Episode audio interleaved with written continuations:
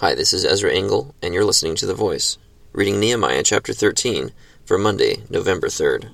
On that day, the book of Moses was read aloud in the hearing of the people, and there it was found written that no Ammonite or Moabite should ever be admitted into the assembly of God, because they had not met the Israelites with food and water, but had hired Balaam to call a curse down on them. Our God, however, turned the curse into a blessing. When the people heard this law, they excluded from Israel all who were of foreign descent. Before this, Eliashib the priest had been put in charge of the storerooms of the house of our God. He was closely associated with Tobiah, and he had provided him with a large room formerly used to store the grain offerings and incense and temple articles, and also the tithes of grain, new wine, and oil prescribed for the Levites, singers, and gatekeepers, as well as the contributions for the priests.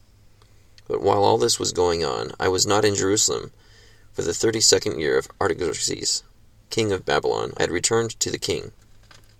Some time later I asked his permission and came back to Jerusalem. Here I learned about the evil thing Eliashib had done in providing Tobiah a room in the courts of the house of God. I was greatly displeased and threw all of Tobiah's household goods out of the room. I gave orders to purify the rooms, and then I put back into them the equipment of the house of God, with the grain offerings and the incense. I also learned that the portions assigned to the Levites had not been given to them, and that all the Levites and singers responsible for the service had gone back to their own fields. So I rebuked the officials and asked them, Why is the house of God neglected? Then I called them together and stationed them at their posts. All Judah brought the tithes of grain, new wine, and oil into the storerooms. I put Shelemiah the priest, Zadok the scribe, and a Levite named Pedaiah in charge of the storerooms, and made Hanan son of Zaccur, the son of Mattaniah, their assistant, because these men were considered trustworthy. They were made responsible for distributing the supplies to their brothers. Remember me for this, O my God, and do not blot out what I have so faithfully done for the house of my God and its services. In those days I saw men in Judah treading winepresses in the, on the Sabbath, and bringing in grain and loading it on donkeys, together with wine, grapes, figs, and all other kinds of loads. And they were bringing all this to, into Jerusalem on the Sabbath. Therefore I warned them against selling food on that day. Men from Tyre, who lived in Jerusalem, were bringing in fish and all kinds of merchandise, and selling them in Jerusalem on the Sabbath to the people of Judah. I rebuked the nobles of Judah, and said to them, What is this wicked thing you are doing, desecrating the Sabbath day?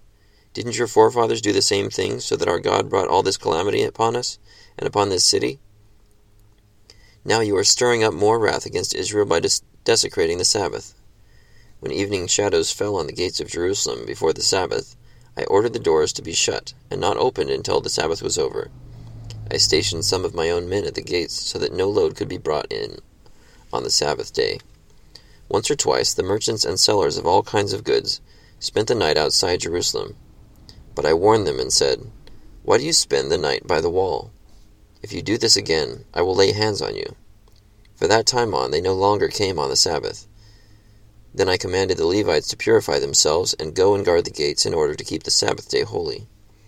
Remember me for this also, O my God, and show mercy to me according to your great love. Moreover, in those days I saw men of Judah who had married women from Ashdod, Ammon, and Moab. Half of their children spoke the language of Ashdod or the language of one of the other peoples, and did not know how to speak the language of Judah. I rebuked them and called curses down on them. I beat some of the men and pulled out their hair. I made them take an oath in God's name and said, You are not to give your daughters in marriage to their sons, nor are you to take their daughters in marriage for your sons or for yourselves. Was it not because of marriages like these that Solomon king of Israel sinned? Among the many nations there was no king like him. He was loved by his God and God made him king over all Israel. But even he was led into sin by foreign women.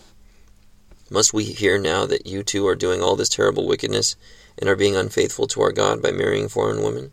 One of the sons of Joiada, son of Eliashib the high priest, was son in law to Sanballat the Horonite, and I drove him away from me. Remember them, O my God, because they defiled the priestly office, and the covenant of the priesthood, and of the Levites. So I purified the priests and the Levites of everything foreign, and assigned them duties, each to his own task. I also made provision for contributions of wood at designated times, and for the first fruits. Remember me with favor, O my God. Nehemiah chapter 13.